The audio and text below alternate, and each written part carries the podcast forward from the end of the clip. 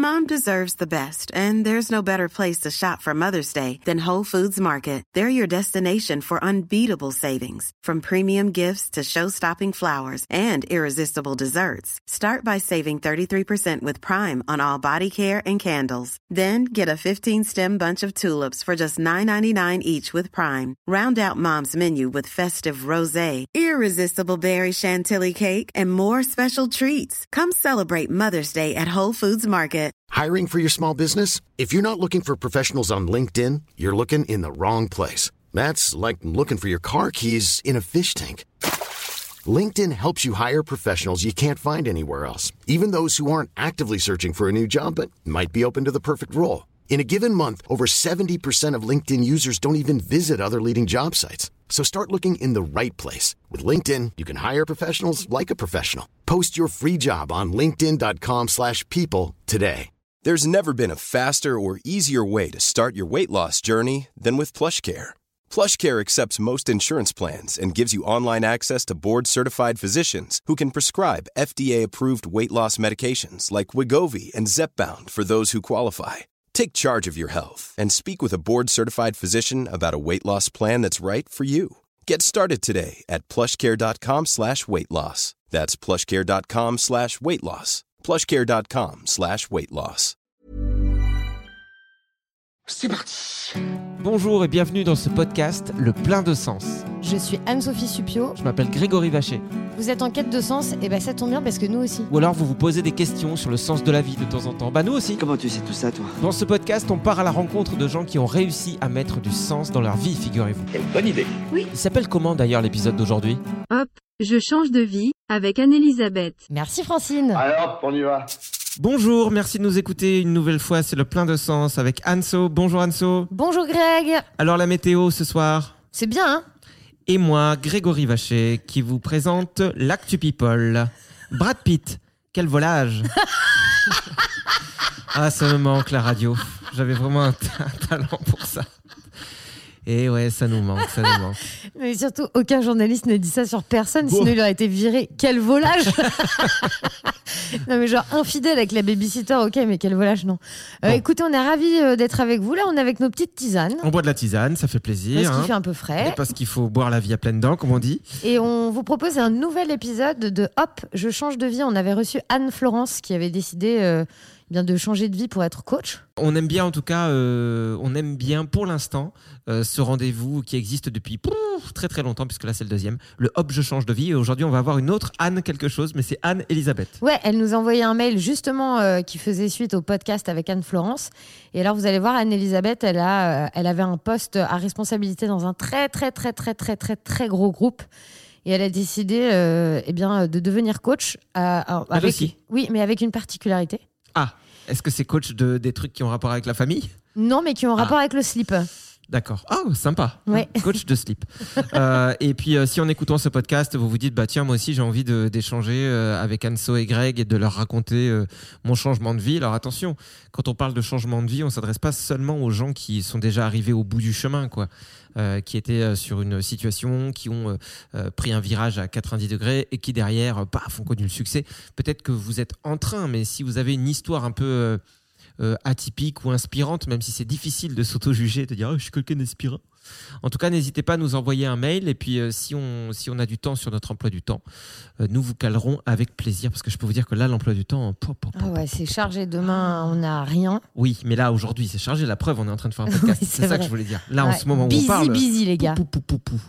Eh bien, euh, accueillons, s'il vous plaît, messieurs, dames, euh, cette chère Anne-Elisabeth. Avec plaisir. Bonjour Anne-Elisabeth. Bonjour Eh ben, merci d'être avec nous dans ce podcast euh, dont tu es fidèle auditrice, j'espère. Euh, Oui, bah depuis peu, euh, je dois avouer, depuis peu, je ne vous connaissais pas avant et c'est une amie qui m'a Oh. fait découvrir euh, euh, votre podcast et je suis tombée absolument fan. Attends, quelle est cette amie? Comment s'appelle-t-elle? Elle s'appelle Camille. Mais Camille, tu es un être extraordinaire. Camille, comment tu peux nous donner son nom de famille, son adresse et son digicode Et son numéro de sécu Bon bah c'est super. euh, bah, bienvenue alors euh, dans la grande grande grande famille du plein de sens qui quoi qui compte 16 auditeurs. Ouais, Vraiment, bienvenue dans cette grande famille. La famille du podcast, c'est une sacrée famille. C'est une sacrée famille et on te considère maintenant comme euh, comme notre sœur. Donc, si tu as besoin de quoi que ce soit, d'argent, d'un- d'une roue de secours, voilà, vraiment, je te le dis, on sera là. Ok, faudrait peut-être pas trop s'engager parce que c'est quand même. euh, Bah, surtout, quand même- surtout qu'on va en parler parce que toi, euh, Anne-Elisabeth, donc euh, je le disais, tu nous as envoyé un mail. Mais en fait, euh, toi, tu as décidé de prendre un virage pour réaliser en fait tes rêves et vivre finalement de ta passion. Mais ça a eu, euh, ça a eu des, des répercussions finalement sur ta façon de vivre et ton mode de vie, quoi. Bah oui, euh, on va pas spoiler le film, mais déjà, est-ce que, euh, avant que tu nous racontes tout ça, tu peux nous dire euh, d'où tu pars, toi, euh, avant que tu aies des prises de conscience ou des questions qui viennent dans ta tête? Tu es dans quelle situation dans ta vie? Qu'est-ce que tu fais comme boulot? T'habites comment? Est-ce que tu es mariée Est-ce que tu es célibataire? Et est-ce que tu es heureuse? Tout ça, quoi. Ok.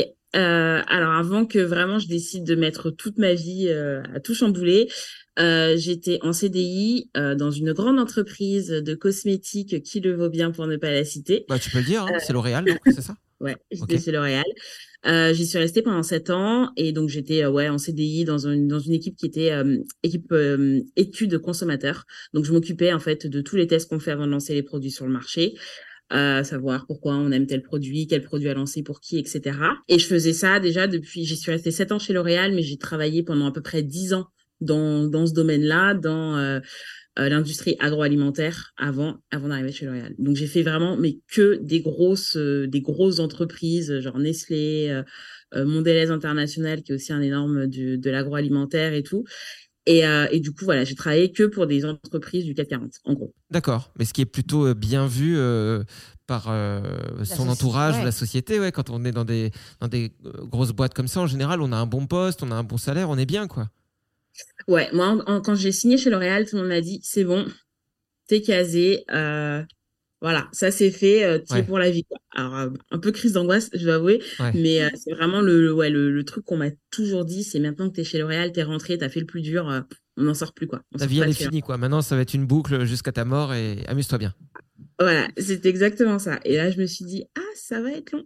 Et t'avais va quel âge? T'avais quel âge quand t'es arrivé chez L'Oréal? Euh, j'avais 27, 27 ans. D'accord. Non, mais c'est Non, non, non, pas du tout, pas du tout, 28. Ouais, 28. oh, mais c'est pareil. Ouais, c'est pas non plus, il n'y a pas un gros écart. Ouais. Mais euh, non, je pose cette question parce que forcément, euh, en plus, euh, quand on a la, la chance d'y rentrer à un certain moment de notre vie, euh, en l'occurrence 27-28 ans, c'est quand même jeune, euh, on peut se dire, euh, ouais, c'est quand même un poids en moins. Quoi. Quand tu vois que tu peux galérer toute une vie à t'en sortir, il y a, il y a effectivement ce côté, euh, ça y est, tu as atteint le sommet, tu es dans la zone de sécurité. Et donc, euh, pour tes finances, c'est super. Et maintenant, pour ton épanouissement personnel, c'est peut-être autre chose, euh, suivant ce que tu fais. Quoi. Ouais, alors en fait, il faut quand même savoir que ce métier, moi, je l'avais un peu choisi quand même par passion. Euh, j'ai un background très scientifique. J'ai fait euh, euh, licence de chimie de bio, euh, master de chimie, etc. Donc, je suis pas arrivée là par hasard non plus. Et c'est vraiment un métier que j'avais choisi. Mais au fur et à mesure de mes expériences, à chaque fois, j'étais hyper déçue parce que j'arrivais en me disant, ouais, ça va être génial, on va faire plein de trucs. Euh, j'avais un peu ce, moi, j'adore les gens et tout, donc j'avais un peu ce côté de, ouais, on va comprendre ce que les gens aiment, on va leur servir des produits qui vont vraiment changer leur vie, etc. Et puis après, j'arrivais dans les entreprises et en fait, du tout. C'était pas du tout ça et c'était tout le temps de la déception et ça m'a pris vachement de temps de me dire en fait le problème c'est pas forcément l'entreprise dans laquelle je suis c'est le système dans lequel j'évolue qui est pas du tout orienté sur comment moi je pensais que on créait des produits et on, voilà, on servait nos consommateurs. Et Ouais. en fait, quand j'ai pris conscience de ça, là, je me suis dit, ah bah en fait, va peut-être falloir changer deux, trois trucs parce qu'en fait, ça va pas, ça va pas Oui, aller, parce quoi. que souvent dans les très grosses entreprises, moi j'ai remarqué, euh, ce qui les intéresse, c'est plutôt de vendre un produit euh, peu coûteux. Euh, après, la qualité, bon, c'est toujours un peu discutable, quoi. Bah, en fait, c'est que, ouais, bon, si quand même la qualité, c'est quand même important, mais bon, on est quand même là pour faire du chiffre. Euh, Il y a quand même un vrai, une vraie question de rentabilité. Et puis, au-delà même du produit, en fait, moi, je trouve que l'ambiance d'entreprise, la manière dont on est traité en tant qu'être humain, est as- assez discutable, en fait. Moi, je vois, beau- j'ai vu beaucoup trop de gens partir en burn-out, partir, enfin, vraiment, tu vois, dans des, euh, euh, dans des états de stress, de, euh, euh, de, de mal-être. Et au final, quand tu commences à réfléchir à qu'est-ce que je fais exactement, qu'est-ce que je sers comme, euh, comme cause, ah ouais, en fait, le risque là, c'est qu'il y a un rayon de Sephora qui est pas de mascara. Et donc là, on est tous sous pression. euh, on est tous en train de faire des heures sup de dingue, euh, à laisser nos vies de côté et tout. Pourquoi? Pour du mascara. waouh, waouh, bah, en fait, ouais. Bah, je pense que pour le coup, il y a plein de gens qui peuvent transposer ça à leur vie d'entreprise parce que j'ai l'impression que c'est quelque chose qui est assez répandu et, on a ce truc quand on évolue dans un milieu, on se rend pas compte qu'on est déconnecté du reste du monde et que les mm. gens qui sont au-dessus de nous aussi, qui nous disent quoi faire, comment, etc., eux aussi ne vivent qu'à travers ça. Donc, euh, ils manquent de recul clairement et c'est ce qui fait qu'ils se permettent de parler mal euh, de mm. mal traiter des, employés et de faire du harcèlement, qu'ils en soient conscients ou non, euh, parce que eux-mêmes sont extrêmement stressés par des situations dans, dans lesquelles souvent ils n'ont pas leur vie en jeu hein, non plus. Et euh, alors c'est normal évidemment quand tu es dans le scénario et tout de te prendre un peu au jeu, mais, mais c'est important de, savoir prendre du recul. Après moi ce que je me demande, c'est ce que toi tu as fait et ce qu'on est nombreux à faire, à savoir avoir cette capacité à, sortir la tête un peu de, euh, de l'assiette, j'allais dire, tu vas à prendre du recul, à reculer la caméra. Je ne sais pas si tout le monde est capable de le faire, tu vois. Euh, je ne sais pas si, si, si c'est accessible pour tout le monde, pas dans le sens où les gens sont des cons, bien qu'ils soient des cons. Euh, mais non, mais c'est faux. Je me demande vraiment, en réalité, s'il n'y a pas un truc de. Peut-être que nous, si on arrive à avoir cette sensibilité-là, c'est peut-être parce qu'on est c'est dans notre ADN, c'est dans notre personnalité, c'est peut-être parce que notre entourage nous a éveillés, ou un film, ou un livre, et je sais pas. Et puis tu as des gens aussi qui, euh, qui arrivent, euh, enfin tu vois, pour lesquels ils arrivent à prendre du recul justement en se disant, bon, je, je suis pas forcément dans un métier qui m'épanouit, où l'être humain est peut-être pas très considéré, et je fais plutôt un taf répétitif. Mais à côté de ça, ma vie de famille me comble, ma vie amicale me comble, euh, tu vois. Et pour eux, c'est peut-être pas si important que ça, en fait. c'est je sacrifie une partie de mon emploi du temps. Ouais, ou même sans s'en rendre compte, en fait, je pense aussi. Donc toi, du coup, Anne-Elisabeth, comment ça s'est passé? C'est-à-dire que tu travailles combien de temps chez L'Oréal et à quel moment tu te dis, il y a un truc qui, qui tourne pas rond, je vais essayer d'aller voir ailleurs? Et même si tu pouvais nous détailler un petit peu plus ta mission, tu vois, ce que tu faisais, c'est intéressant aussi. Ouais, alors euh, donc en fait moi j'ai intégré L'Oréal. D'abord j'étais en contrat de prestation donc j'étais pas employé L'Oréal. Et après j'ai été embauchée. Euh, donc la première année euh, enfin c'était un peu enfin faut quand même se dire moi c'était un ça faisait partie de mes rêves quand même. Je me disais j'adore la cosmétique j'adore le maquillage et tout. Donc je me disais mais L'Oréal ce serait le ça serait le saint graal quoi enfin vraiment arriver à rentrer chez L'Oréal ça serait le saint graal donc euh, je suis rentrée par la petite porte j'étais hyper contente et euh, et au début mon job était plutôt cool parce que j'étais engagée pour une mission particulière et qui correspondait vraiment à ce que j'aime faire, donc à savoir euh, travailler vraiment sur de l'innovation très proche des euh, des gens qui vont euh, bah, qui sont à la paillasse et qui sont en train de faire leurs petites formules, etc. et qui ont besoin en fait de comprendre bah, dans quelle direction aller mmh. pour pour que leur produit soit entre guillemets le plus performant possible et donc qu'il soit le plus vendu sur le marché. Et donc là, c'était vraiment du enfin moi ce que j'aime bien c'est vraiment ce travail d'équipe où euh, on est vraiment on travaille euh, on travaille tous ensemble on apporte tous un peu notre euh, notre savoir-faire donc il y a ceux qui font les formules il y a ceux qui analysent les données euh, nous, on analysait les données consommateurs, donc on donnait les produits à tester, etc. Et, euh, et du coup, voilà, on avait vraiment ce côté un peu, on, on crée tous ensemble le petit, le petit produit magique. Et donc ça, c'était ma première année. Et là, je me suis dit, quand on m'a proposé de, bah, du coup, de, de prendre un CDI, je me suis dit, c'est génial parce que si on travaille tout le temps comme ça, ça va être cool. Et en fait, du moment où j'ai signé, bah, je suis rentrée dans d'autres missions. C'est-à-dire que bah, là, j'avais été en, contrat de prestation, j'étais vraiment sur un projet dédié. Donc euh, voilà, c'était ce qui occupait vraiment mon temps. Et en fait, en passant chez L'Oréal, euh, je me suis retrouvée à devoir bah, faire un peu euh, bah, de la masse. Et donc, du coup, en fait, à passer de ce que moi je vais appeler de la qualité, à savoir je travaillais sur un projet un peu à fond, et à passer à faire de la quantité. Et donc là, c'est j'ai une multitude de projets, j'ai plus du tout de temps pour aller euh, connecter avec les gens et tout. C'est plus, je reçois euh, énormément de batteries de données.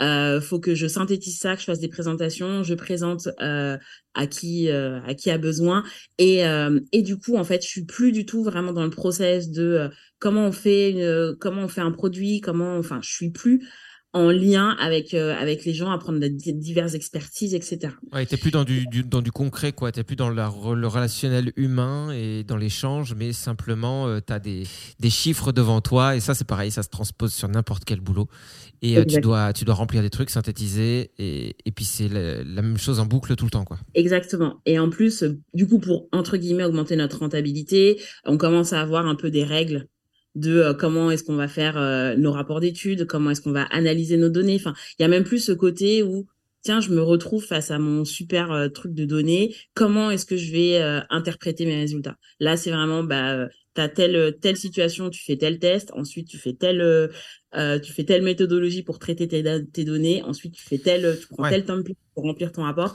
Et donc là, c'était vraiment, mais j'avais l'impression d'être à l'usine, vraiment de l'abattage ah de allez, on fait, on fait, on fait. Et c'est totalement ça, hein. c'est totalement transposable au travail d'usine, sauf que là, bon, c'est pas des gestes répétés avec tes mains, mais on te, on te sollicite pas du tout intellectuellement, et donc tu as zéro stimulation, et c'est difficile euh, dans ce cas de rester épanoui, quoi. Ouais. Et moi, c'est tout ce que j'aimais dans ce métier. En fait, ce que j'aimais, moi, c'est d'essayer d'aller analyser et comprendre le pourquoi les gens aiment ce qu'ils font, etc. Et c'était vraiment comprendre, euh, ça, ça restait vraiment basé sur l'humain, c'est ce qui m'a emmené là. Ouais, puis le travail d'équipe, j'ai l'impression que c'était un truc hyper important pour toi de travailler avec des gens et d'être connecté à l'être humain, quoi. Ah ouais, moi c'est euh, de toute façon c'est mon driver principal, c'est euh, c'est l'humain. Je suis une extravertie plus plus, j'ai besoin d'être avec les gens et tout. Donc là être enfermé dans un bureau derrière mon ordinateur à envoyer des mails, c'était dur. Et euh, le côté du coup euh, plus éthique ou non éthique de ce que tu faisais, le, et le lien avec euh, le sens que tu pouvais chercher dans, ta vie, c'est fait comment C'est pendant que tu étais chez L'Oréal que, que tu t'es demandé finalement si c'était utile, tout ça? Alors, il y a eu plusieurs moments où c'est venu frapper à la porte. bah déjà, il y a l'année de mes 30 ans. Je sais pas, c'était on a 30 ans, tout le monde dit ah ben ça y est, euh, t'as 30 ans, t'arrives dans tes meilleures années et tout. Et donc là, j'étais bah donc en CDI chez L'Oréal. Bon, j'étais célibataire. Je, on y reviendra plus tard, mais euh, euh, j'avais divorcé, donc ça m'allait très très bien d'être d'être célibataire. Mmh. je venais d'acheter mon appartement. vraiment, j'avais la vie en fait qu'on avait vendue comme ça, c'est le bonheur. Voilà, ça c'est bon. T'as tiqué toutes les boxes du bonheur là t'y es et là je me suis regardée et je me suis dit eh ben je suis extrêmement malheureuse en fait. Intérieurement je me sentais vide.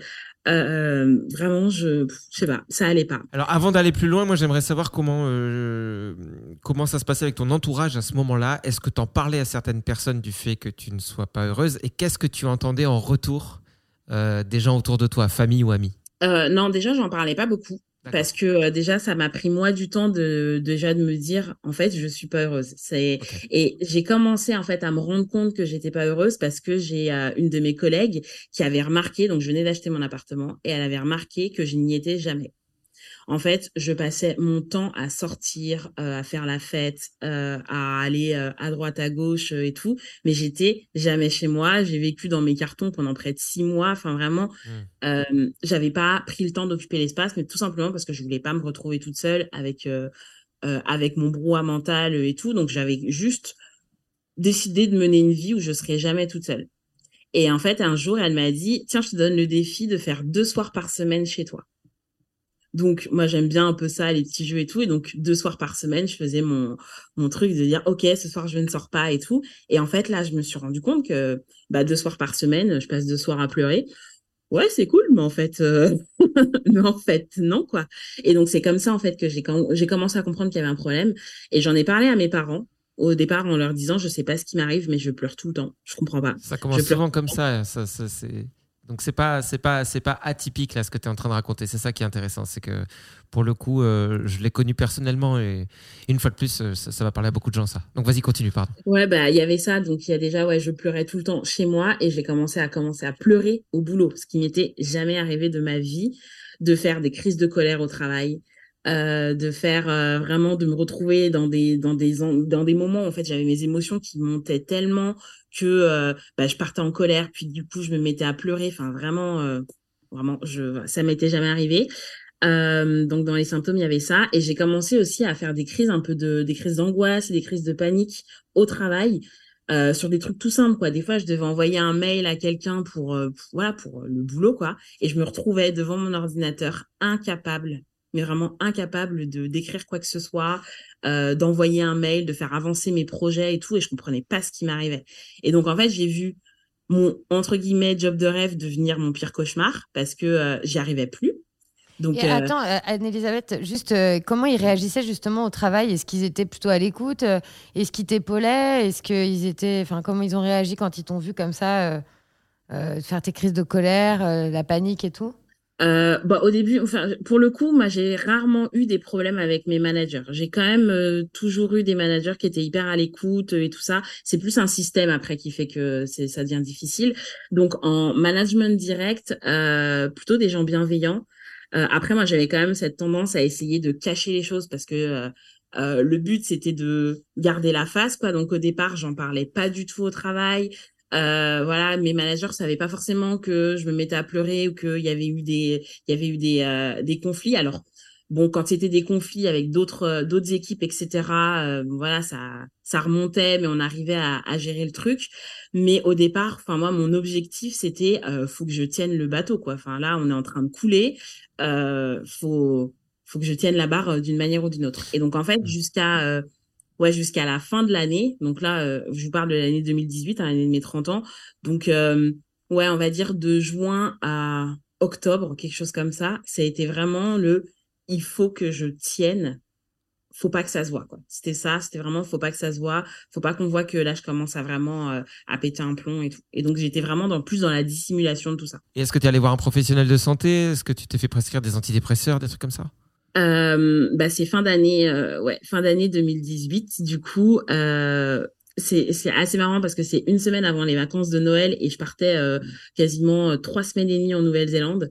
Je me dis, euh, je vais je vais prendre des vacances, ça va me faire vraiment du bien. Et, et j'ai cette même meilleure amie qui m'a qui m'a parlé de qui m'a parlé Camille. Camille, euh, qui elle, elle traversait une époque un peu similaire et elle commence un suivi avec un avec un coach parce qu'elle se rend compte que son boulot ne va pas. Elle fait son premier rendez-vous et elle m'appelle en me disant faut absolument que tu ailles voir cette personne.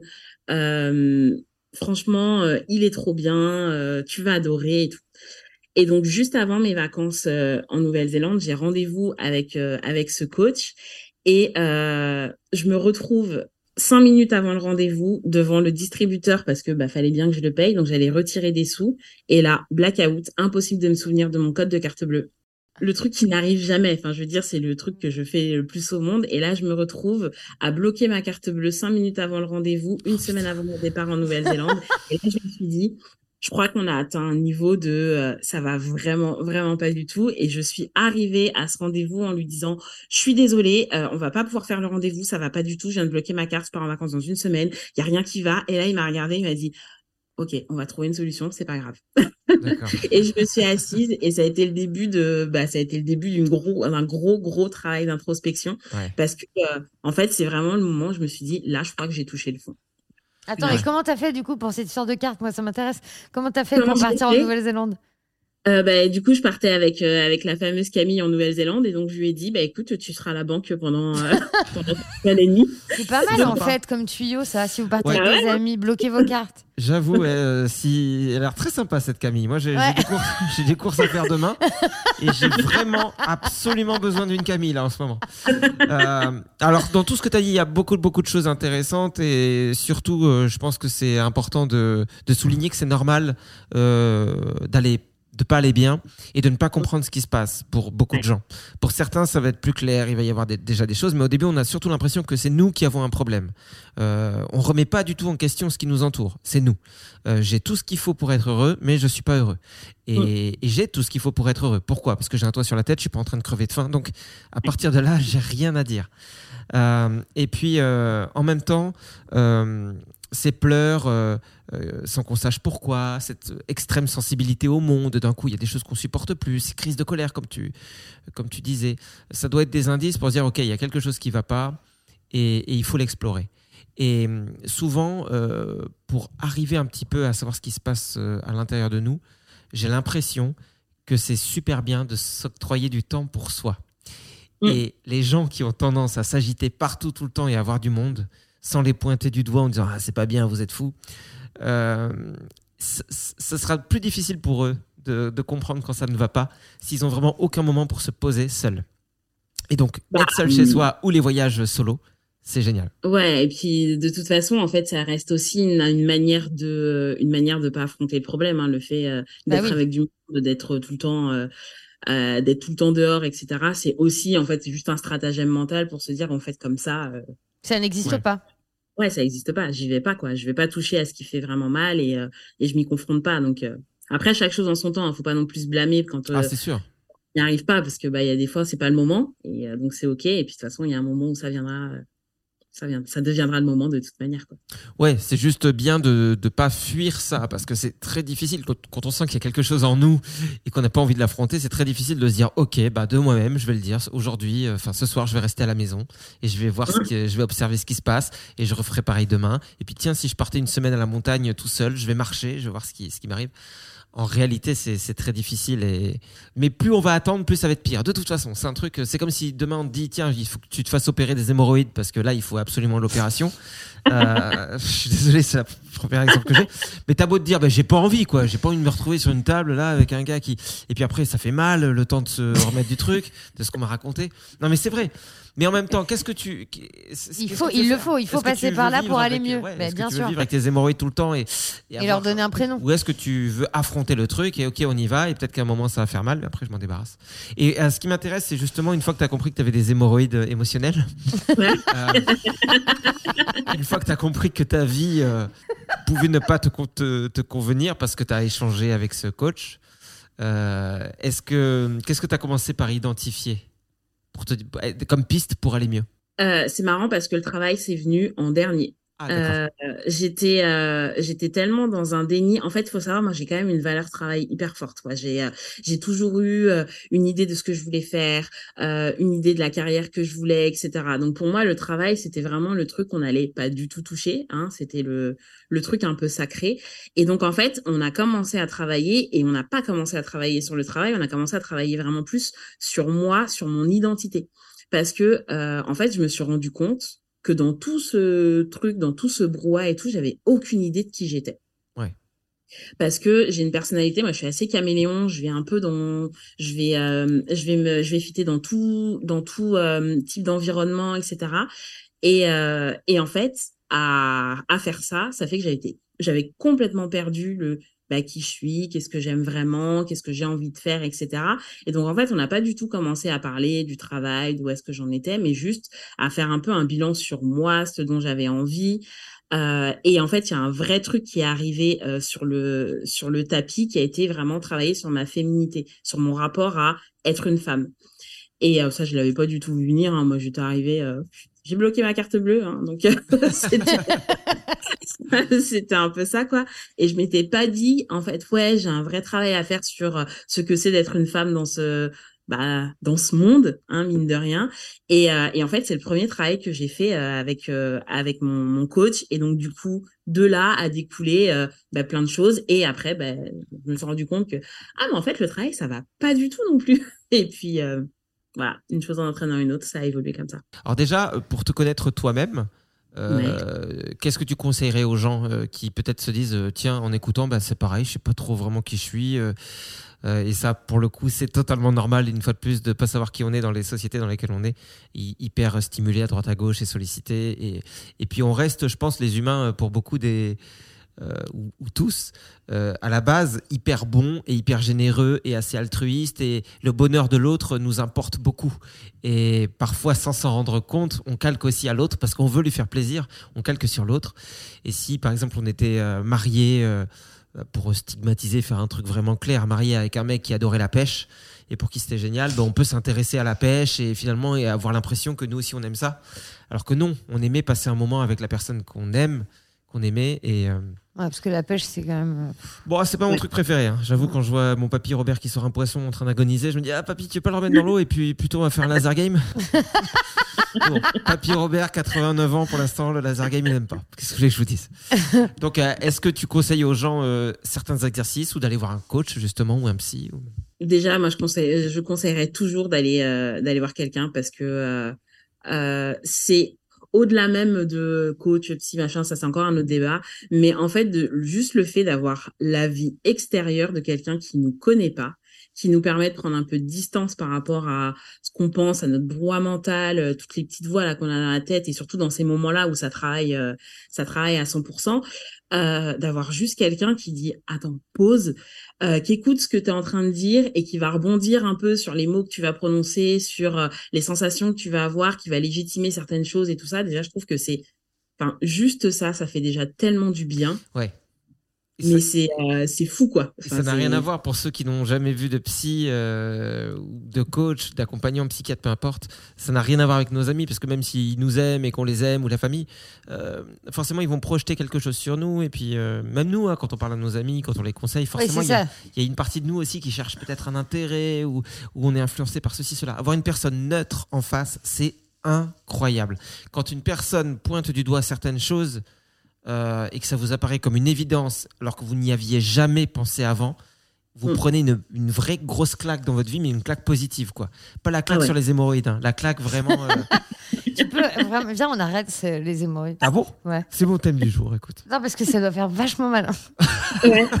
on est d'accord que ce genre d'illumination, c'est ta, ta, vie, ta vie avance, quoi. Tu sais que tu montes une marche et que et que tu te rapproches justement de la personne que tu es, que tu comprends des choses. Quoi. Bah, et déjà, en fait, moi, avant d'aller voir un coach, je m'étais jamais posé la question de qui suis-je? Enfin, je veux dire, déjà, c'est pas la première question que je me pose le matin, euh, me dire bah, qui je suis vraiment.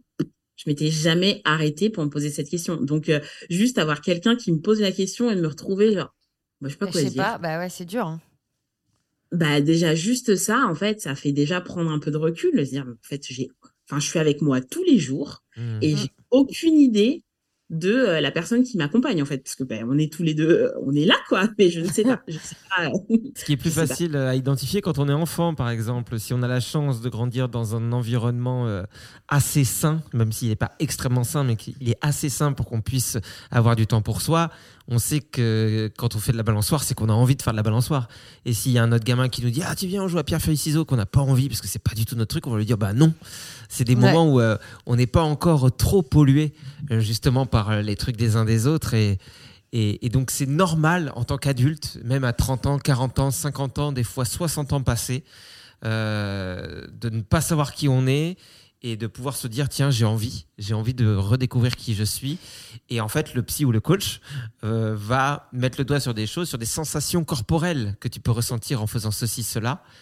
Et c'est très bête. Moi j'ai redécouvert des trucs sans savoir que j'aimais ça quoi moi, je pensais que la guitare, par exemple, c'était un fléau pour moi parce que je me disais, bah, je suis une merde.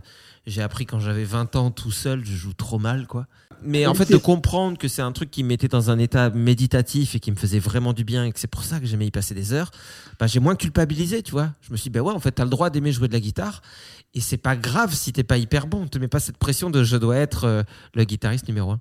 Et bref, et euh, donc c'est pour ça, une fois de plus, on insiste là-dessus pour la dernière fois, psy, coach, euh, peu importe ce qu'en pense votre famille, votre entourage, euh, c'est toujours hyper intéressant d'aller les voir, surtout quand on a l'impression qu'on n'en a pas besoin, parce que c'est souvent là qu'on en a besoin.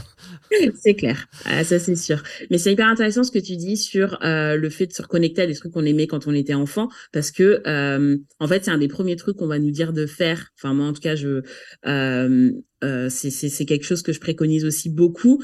C'est pour commencer à savoir qu'est-ce que j'aime vraiment, c'est qu'est-ce que je faisais quand j'étais enfant et que je m'ennuyais et euh, je m'inventais des mondes, etc. Qu'est-ce que je faisais? Est-ce que je dessinais? Est-ce que je chantais? Est-ce que je dansais?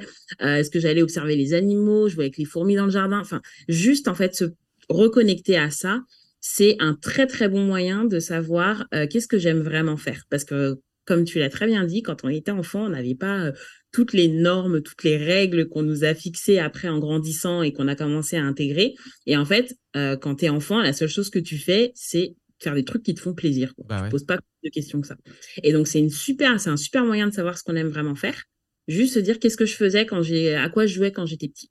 Et donc là, moi, je mangeais mes crottes de nez, alors. Euh, ah ouais, donc du coup, je sais pas si. Après, bah, je pourrais essayer, non, Ça vous dérange pas? Tu rigoles, mais regarde, tu, tu, cuisines hyper bien, tu testes des trucs, donc ah peut-être bah qu'à l'époque, tu testais déjà des choses. C'est vraiment le podcast le plus crade qu'on ait jamais enregistré. Crotte de nez, hémorroïde, ça va. C'est pas... flattée. Honnêtement, je suis flattée. c'est vrai que j'ai une inspiration un peu nulle en ce moment, mais c'est bien, tu me rattrapes au moins. Il euh, y a ton téléphone qui arrête pas de vibrer. tu peux euh, penser à vérifier votre glycémie. Oui, bah, c'est parce que je suis diabétique, donc il me rappelle. Ah, euh, ah c'est gentil. Euh, et d'ailleurs, quand tu manges des crottes de nez, ça te apporte, ça t'apporte du sucre ou ça, fait baisser le taux de sucre On y répondra dans le prochain podcast. Euh, en tout cas, Anne-Elisabeth, du coup, euh, tu es dans ce travail-là, quête de soi, tu apprends à te connaître. Rien que ça, c'est pas rien, c'est génial. Puisqu'après, de là, peuvent découler des choses euh, de manière euh, plus naturelle. C'est vrai qu'on peut pas commencer par se dire tiens, je change de boulot et puis je vais devenir garde forestier si on n'a pas fait d'abord ce travail de est-ce que vraiment j'aime ça? Donc, quand tu commences à te connaître toi, euh, qu'est-ce qui fait que tu sens le décalage beaucoup plus tard du coup avec ton boulot? Euh, alors en fait, quand j'ai commencé à travailler sur moi, j'ai commencé à travailler donc du, coup je disais sur ma féminité, ce que c'était pour moi être une femme et euh, la place de la femme, et je me suis rendu compte que je m'étais complètement euh, coupée de de ce qu'on va appeler mon énergie féminine. Bon, après, ça, c'est chacun, euh, chacun y voit comme il veut. Et en fait, je m'en suis rendu compte parce que une des choses pour lesquelles aussi je m'étais rendu compte que j'allais pas très bien, c'est que euh, ça faisait plusieurs années que j'avais mes règles que quand je partais en vacances. Donc, c'est hyper pratique. Hein, je tiens à, préciser c'est quand même le meilleur moment pour les Et en fait, je m'étais dit, mais c'est quand même bizarre parce que médicalement, j'ai aucun problème. J'ai fait tous les tests possibles et imaginables et tout, donc je savais que j'avais pas de problèmes médicaux. Donc je me suis dit, il y a un truc dans ma tête.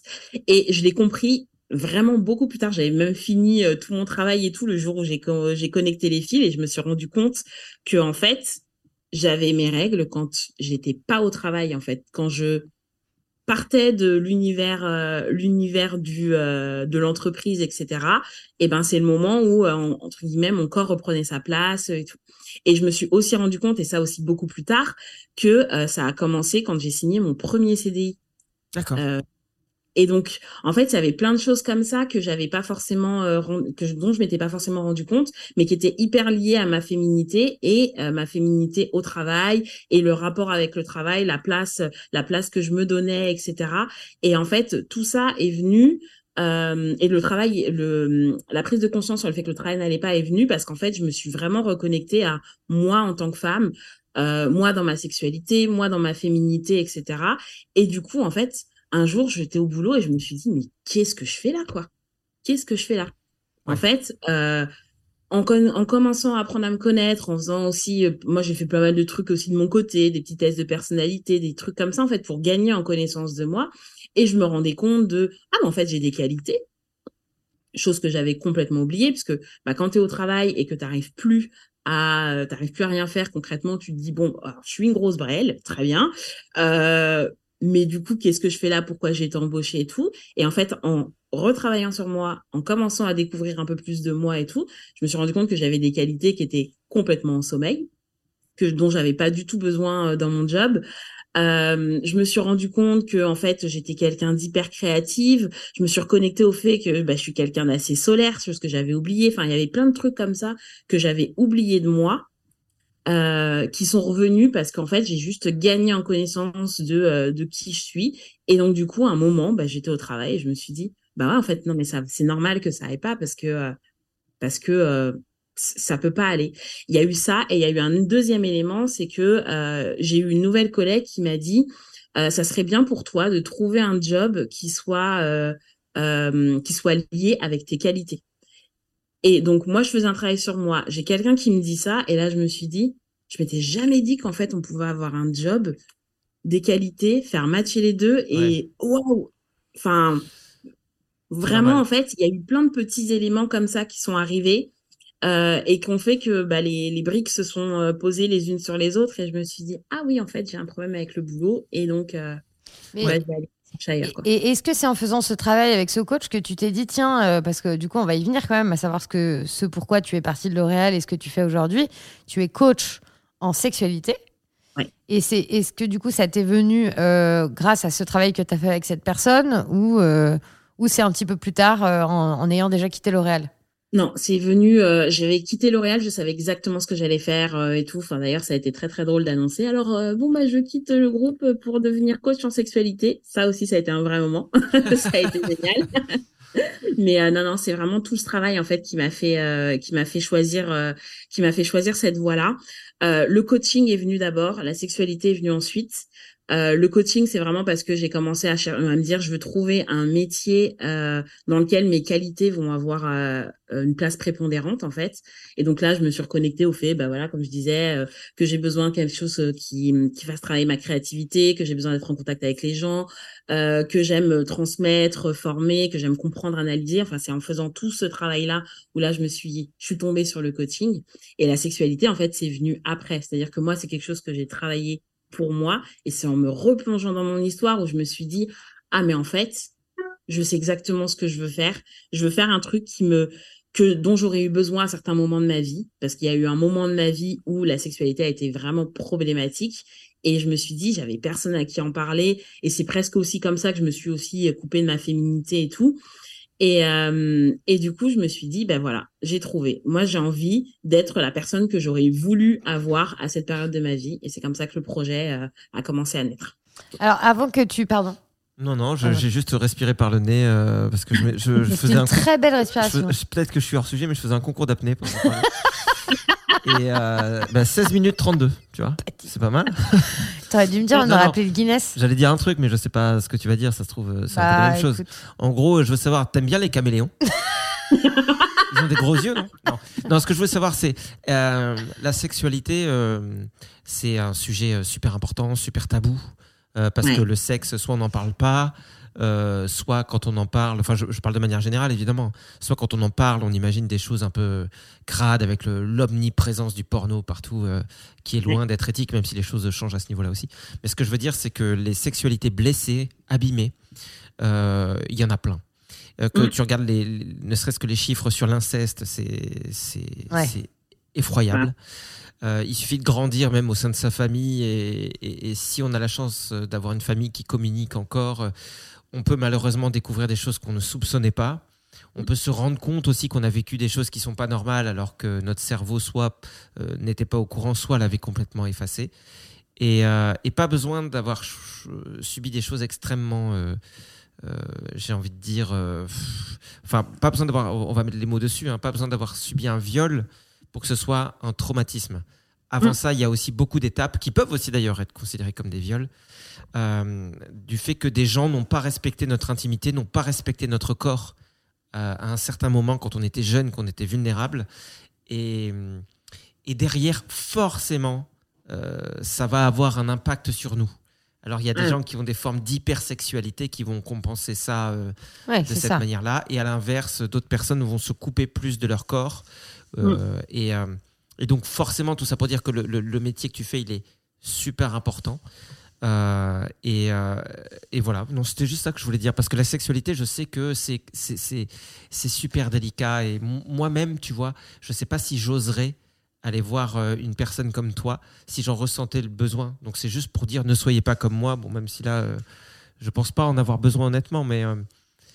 Enfin, et, et, tu sais quoi, tu vas nous expliquer déjà ce qu'est ton métier. Mais oui, c'est ça. Est-ce qu'il y a forcément un besoin ou est-ce qu'on peut y aller tout simplement comme pour un psy quand je disais qu'on peut aller voir un psy euh, tout court ça se trouve tout le monde peut y aller parce que c'est toujours euh, instructif. Ouais.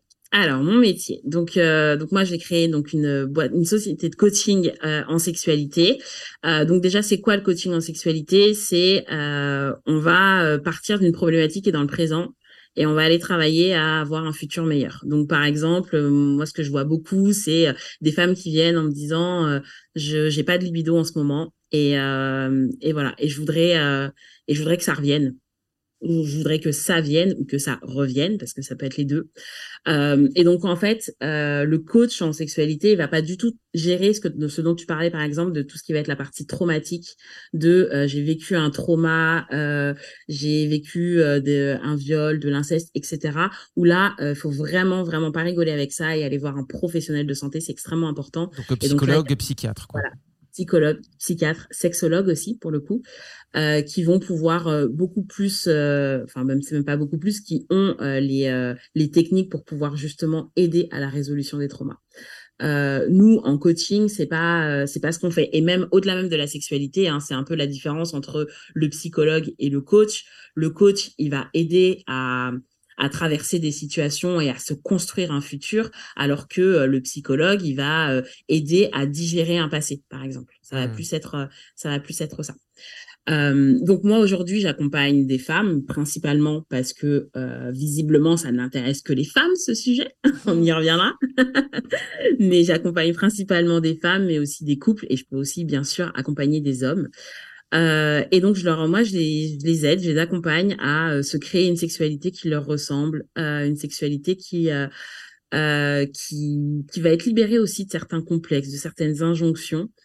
Euh, je travaille beaucoup avec des gens qui ont eu une éducation un peu comme la mienne d'ailleurs, une éducation qui va être très traditionnelle euh, où il y a eu du de la stigmatisation du sexe, le fait que bah, le sexe c'est pas bien, c'est fait pour avoir des enfants et c'est tout. Enfin, y a, on a quand même une éducation qui est, euh, euh on va dire judéo-chrétienne. Toi, tu dis que tu as vécu cette euh, cette éducation là Comment ils ont réagi, euh, du coup, euh, tes parents, quand tu leur as dit Bon, alors, vous allez vous marrer, tenez-vous bien. Euh, vous voyez L'Oréal Eh ben là, je prends un virage. Ça s'est fait en plusieurs temps. Déjà, je leur, ai, je leur ai dit Déjà, il, y avait, il fallait digérer le. Vous voyez L'Oréal, je prends un virage. Ça, c'était la première chose. C'est fini. Donc là, forcément, parents, on s'inquiète. Mais comment tu vas gagner ta vie? Et voilà. Stress. Les voyants stress qui clignotent. Après, vous voyez le slip. Bon, j'ai pris un virage. non, après, je leur ai dit, euh, je leur ai pas parlé de coaching en sexualité. Déjà, le coaching en lui-même, c'est quelque chose qu'ils ne comprennent pas. Euh, donc, je me suis dit, il faut que j'y aille par étapes parce que euh, moi, la sexualité dans ma famille, c'est un vrai tabou. On n'en parle pas. Euh, on n'est pas une famille, on se dit pas je t'aime, on se fait pas de câlins. Euh, enfin, vraiment, il y a ce côté euh, très, très, très pudique. Donc, si j'arrive en disant, écoutez les gars, j'ai une armoire à God, je... me suis lancée dans le tantra. Non, ça va pas possible. ça va faire un peu trop. Donc, du coup, je leur ai dit que j'allais faire du coaching, que j'allais aider des couples, que j'allais aider des personnes à gérer mieux leur intimité. Voilà, c'est ce que j'ai dit à mes parents. Et là, ils sont dans une période d'intégration d'intégration de l'information. Et en fait, je me suis dit, et c'est quelque chose que j'ai aussi beaucoup travaillé avec mon coach, euh, j'ai pas moi besoin de leur validation, de leur approbation pour y aller. Et, euh, et par contre, je me suis dit que je leur laissais aussi le temps, parce que pour eux, c'est beaucoup.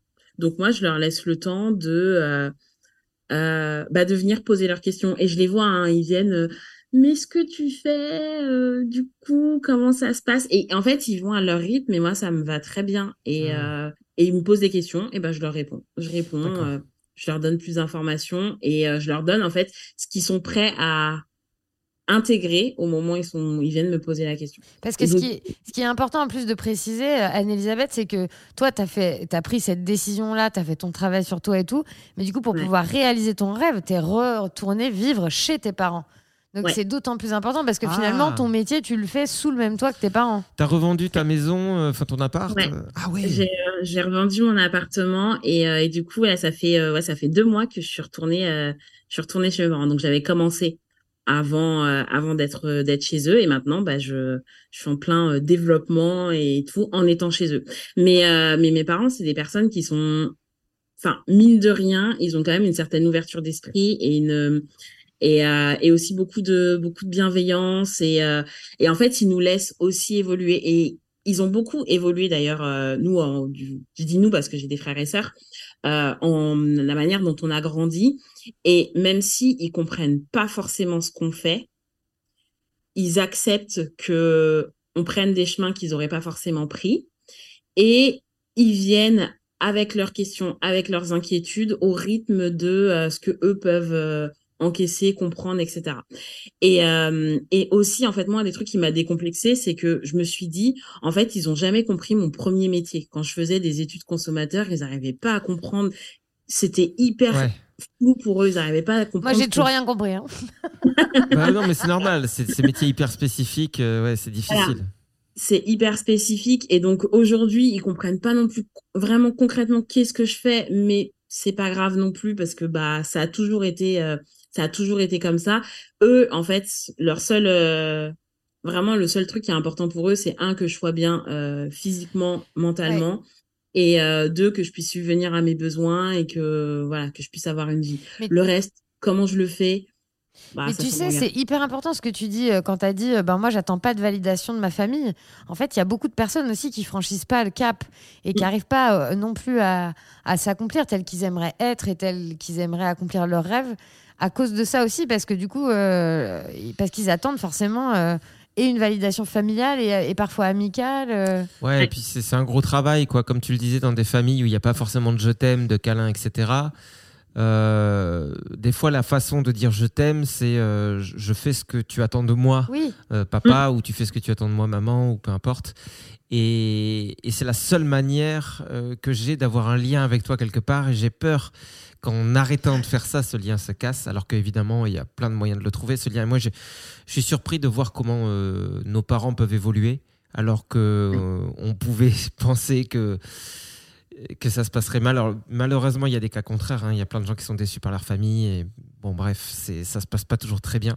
Mais, mais les bonnes surprises existent. Et, euh, Ouais. et, des, et tes parents qui s'ouvrent sur des sujets sur lesquels tu les attendais pas du tout, c'est, c'est beau aussi. Ça montre aussi que les enfants permettent ça. Les, nos enfants nous permettent aussi d'ouvrir les yeux des fois et de dire, oh là, ça vient me, me chercher dans un truc que je connais pas. Mais donc, euh, donc c'est super que ça se passe comme ça. Donc là, euh, tu consultes euh, comment chez les gens ou est-ce que tu vas jusqu'à recevoir des gens chez tes parents? Non, non, non, pas du tout. Je fais. Fermez je les fais- yeux. Non, non, je fais tout, je fais tout en visio et, et c'est un truc que j'ai j'ai compris avec euh, avec le fait de commencer à pratiquer que euh, il y avait des gens qui avaient besoin d'être rassurés sur le fait que faire du coaching en sexualité ne voulait pas dire devoir se déshabiller, devoir Oui. euh, coucher avec euh, euh, quelqu'un euh, d'extérieur, etc. Et en fait, euh, je veux pas stigmatiser, mais ça m'est cette question m'est toujours venue des hommes, donc euh, D'accord. je ne veux pas, euh, je veux pas faire de Attends, c'est-à-dire quoi Que les hommes viennent à toi en te disant il va falloir que je couche avec vous? Euh, de manière détournée en disant mais euh, mais du coup comment ça se passe? Euh, euh, où ça a lieu? Est-ce que comment je dois venir habiller? Enfin vraiment il y a des questions tu vois qui commencent à tourner autour de mais Hmm. Ouais, on sent qu'il y a un hors sujet. Pardon, mais il y a des gens tordus quand même, non? Bah, tu sais quoi, moi, je, je- je- j'appartiens à cette grande famille euh, qu'on appelle les hommes. Et, euh, et comment vous dire que cette famille-là, voilà, Ouais, il y a, des trucs il y a- qu'on comprend pas. comme dans toutes les familles, il y a des membres, euh, tu te voilà, il y a pas de souci, tu te reconnais en eux. Puis il y en a d'autres, tu dis mais qu'est-ce qui se passe? On peut pas avoir le même sang, c'est pas possible. Et euh, bien que moi, attention, hein, je suis pas quelqu'un de, de- je prétends pas être parfait, mais mais en tout cas, il y a des il y a des niveaux de Non, mais j'entends, mais je veux dire, de quand tu, pensée tordue et d'actes tordus que je, je n'arrive pas à connecter avec ça du tout. hein. quand tu vas chez le podologue, bien sûr que tu montes tes pieds, mais quand tu vas voir un coach en sexualité, tu gardes ton slip. Ouais, mais bon, tu vois, c'est- c'est- c'est- je pense que c'est aussi ça. euh, Enfin, bon après, euh, je veux pas rentrer dans des, dans des débats que, enfin, dans des sujets que je maîtrise pas, et pourtant c'est le cas depuis que je suis né. Mais, mais je pense, que, je pense, voilà, c'est juste du bon sens, quoi. C'est une intuition. Je pense qu'il y a beaucoup de gens aussi qui sexuellement sont peuvent être étranges, maladroits. Attention, là, je parle pas des agresseurs, etc. Mais des gens qui peuvent juste avoir des pensées un peu bizarres ou euh, parce que aussi il y a eu un manque d'éducation sexuelle et que eux-mêmes n'ont jamais compris comment leur corps fonctionnait et que euh, enfin tu vois si per- enfin si personne te, te, te montre que quand tu as une érection ça veut pas dire que bah finalement tu es excité donc euh, n'importe qui autour de toi est excité aussi et que tu peux tu peux y aller Ah, évidemment que ça paraît logique pour plein de gens mais je suis pas sûr que dans tous les milieux euh, ce soit logique. Voilà. Euh, Il y a Oui. vraiment des gens, tu vois dans quoi ils grandissent, tu vois dans quel milieu, avec quels parents et quelle violence il y a autour et quelle euh, folie il peut y avoir. Euh, on n'a pas la science infuse, quoi. Donc si on n'est pas un peu entouré, de près ou de loin, c'est difficile de pas devenir quelqu'un justement d'un peu étrange. Bah, en fait, une du, une des parties aujourd'hui de, de mon métier, c'est aussi de faire de l'éducation parce qu'en fait, j'ai bon espoir que les générations futures, il y a pas mal de choses là qui se font sur les réseaux, il y a beaucoup de choses, il y a beaucoup de comptes Instagram qui viennent euh, faire de l'éducation sexuelle, euh, il y a des livres qui sortent, etc., qui sont vraiment euh, géniaux. Et donc j'ai beaucoup euh, d'espoir sur la génération qui arrive, mais euh, bah, ma génération ou même encore euh, celle, euh, celle encore d'après, hein, on n'a pas eu d'éducation sexuelle en soi, à part euh, le, bah, le porno hein, qui était à disposition. Euh, moi, je sais que j'ai fait mon éducation sexuelle en écoutant des radios libres. euh, euh, et euh, donc j'écoutais les radios libres, il y avait des mots que je comprenais pas, j'allais voir dans le dictionnaire, qu'est-ce que ça veut dire? Enfin vraiment, euh, j'ai commencé comme ça en fait, moi à me poser mes premières questions, ça a été vraiment ça parce que euh, bah sinon bah dans ma famille on n'en parlait pas, à l'école bah, j'ai appris à ne pas avoir de bébé. Hein, j'ai compris comment on faisait les enfants. Mais en fait, il n'y a pas d'éducation au plaisir. Il n'y a pas d'éducation euh, euh, au bah ce que ce que va être quand même 99% de notre sexualité, à savoir ne pas essayer de faire des enfants. Hein. Enfin, mmh. c'est c'est juste euh, un acte de plaisir. Et ça, bah en soi, on nous l'apprend jamais. On est censé arriver un jour à se dire bon bah c'est bon, je sais. Hop, euh, on est dans un lit, euh, c'est parti et et je sais, je, je, connais mon corps, je sais comment il fonctionne. Mais surtout que c'est vraiment parlant parce qu'on perdrait tellement moins de temps, tu vois.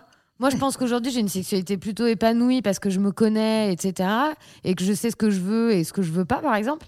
Mais en fait, euh, pendant euh, les 15 premières années, je dirais, de ma sexualité, bah, tu te laisses aussi un peu guider par l'autre. Donc, tu fais des choses, euh, ouais, là, pouf, voilà, j'ai pas envie, mais je me force un peu. Enfin, tu vois, on gagnerait tellement de temps au final. Je suis désolée si vous entendez des bruits, c'est mon chat qui mange. Non, non, on n'entend pas trop, je ah crois. non. Parce qu'elle a, elle a, une roue, une espèce de roue. un pipolino, ça s'appelle. Un pipolino, il faut le faire tourner, c'est un cylindre, et puis il y a des petites croquettes qui tombent. elle est, vraiment nourrie au compte-goutte, la pauvre.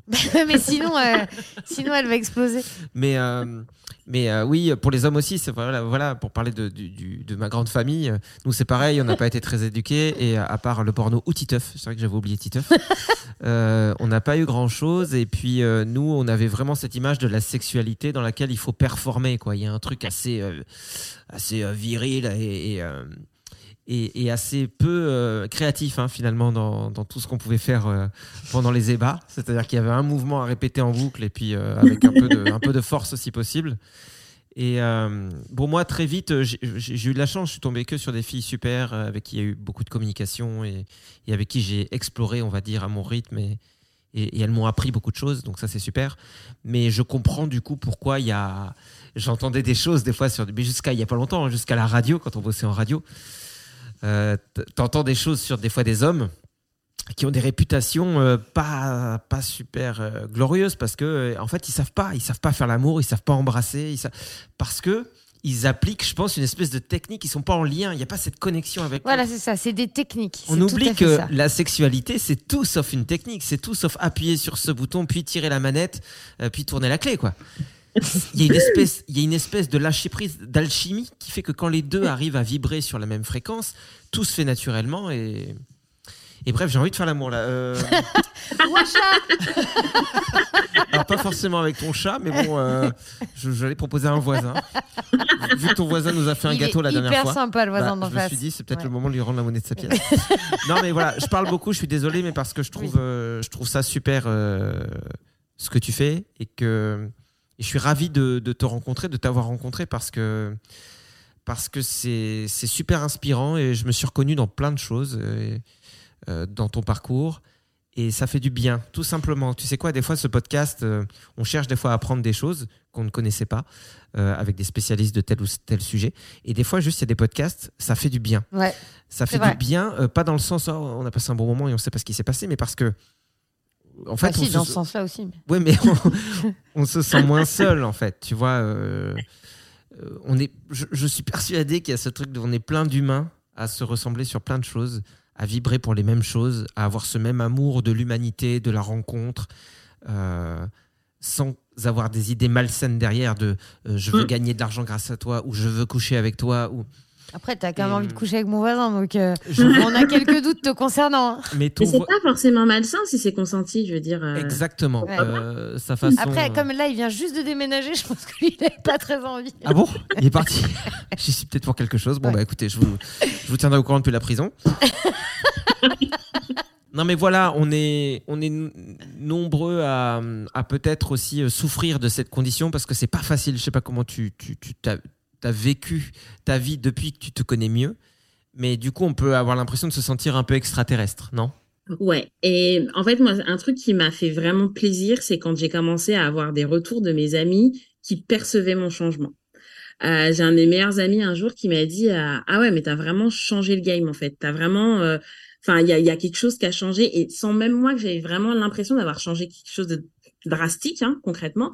Mais c'est juste, le fait de respirer, le fait de se sentir mieux dans ses baskets, le mieux d'être, le fait d'être mieux avec soi-même en fait, et ça résonne, ça rayonne sur les gens autour, et, euh, et c'est hyper inspirant aussi pour les gens qui nous entourent en fait, ça leur fait aussi du bien de euh, Hmm. euh, de nous voir aller bien. Donc euh, donc ouais non c'est euh, moi c'est vraiment un truc que je je je conseille à bah à tout le monde, vraiment Et- à tout le monde. Anne-Elisabeth, pour terminer quand même, tu vas nous dire où est-ce qu'on peut te trouver? Ouais, parce qu'en Ah. plus, si c'est en visio, c'est-à-dire qu'on peut te contacter de toute la France, ça c'est Ouais. sympa. Alors, On peut me contacter de toute la France. Donc, j'ai un site internet, c'est euh, loveyourmorecoaching.com. Donc, Ouais. love you more euh, en anglais, euh, tout attaché, tiret coaching. Euh, non, point coaching, pardon. Et aussi euh, Instagram, euh, love you more. euh, donc, c'est love you tout attaché, 2 du 8 more M-O-R-E. Ok. C'est là où je suis le plus active. Et euh, donc voilà, donc je fais du coaching individuel, du coaching de couple. Euh, je vais euh, en 2024, je pense, commencer à travailler sur des ateliers, euh, euh, des groupes de parole, euh, voilà, pour des trucs un peu plus ponctuels. Et, et j'ai aussi, je travaille aussi avec deux de mes amies, une qui est psychologue et une qui est coach sportif. Et on a créé des week-ends pour l'instant qui sont 100% dédiés pour les femmes. Mais euh, rien n'est euh, rien n'est figé euh, dans l'avenir. Et en fait, on fait des week-ends sur le thème du cœur, de la tête et du corps. Et, euh, et voilà, c'est des week-ends. Euh, bon, c'est en général c'est trois jours.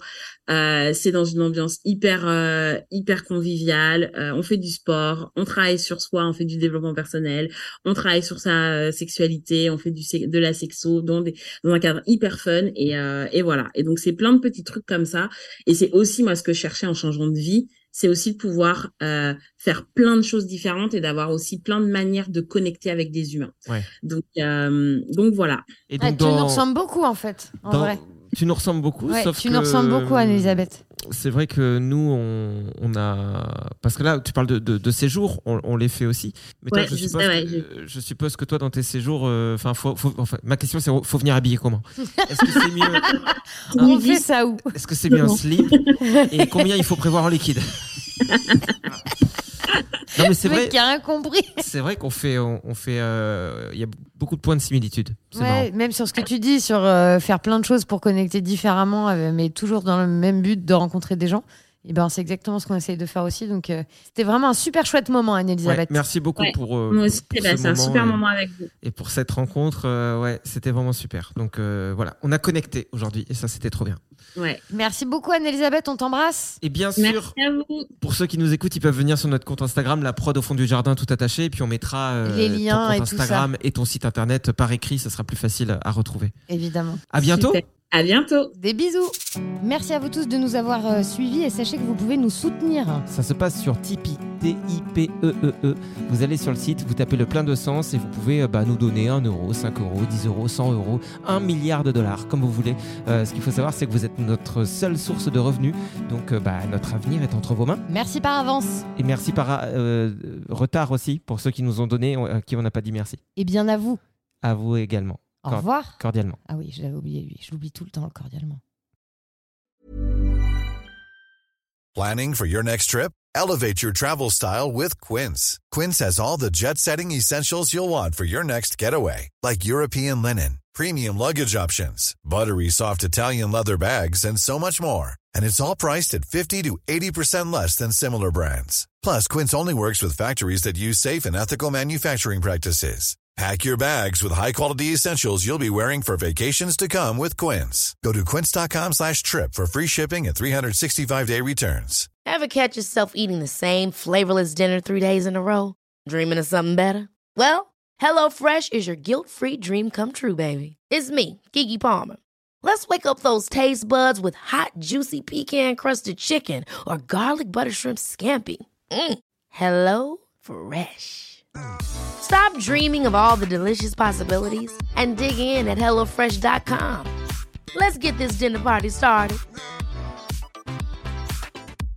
Imagine the softest sheets you've ever felt. Now imagine them getting even softer over time. That's what you'll feel with Bowl and Branch's organic cotton sheets. In a recent customer survey, 96% replied that Bowl and Branch sheets get softer with every wash. Start getting your best night's sleep in these sheets that get softer and softer for years to come. Try their sheets with a 30-night guarantee. Plus, get 15% off your first order at bowlandbranch.com. Code BUTTERY. Exclusions apply. See site for details.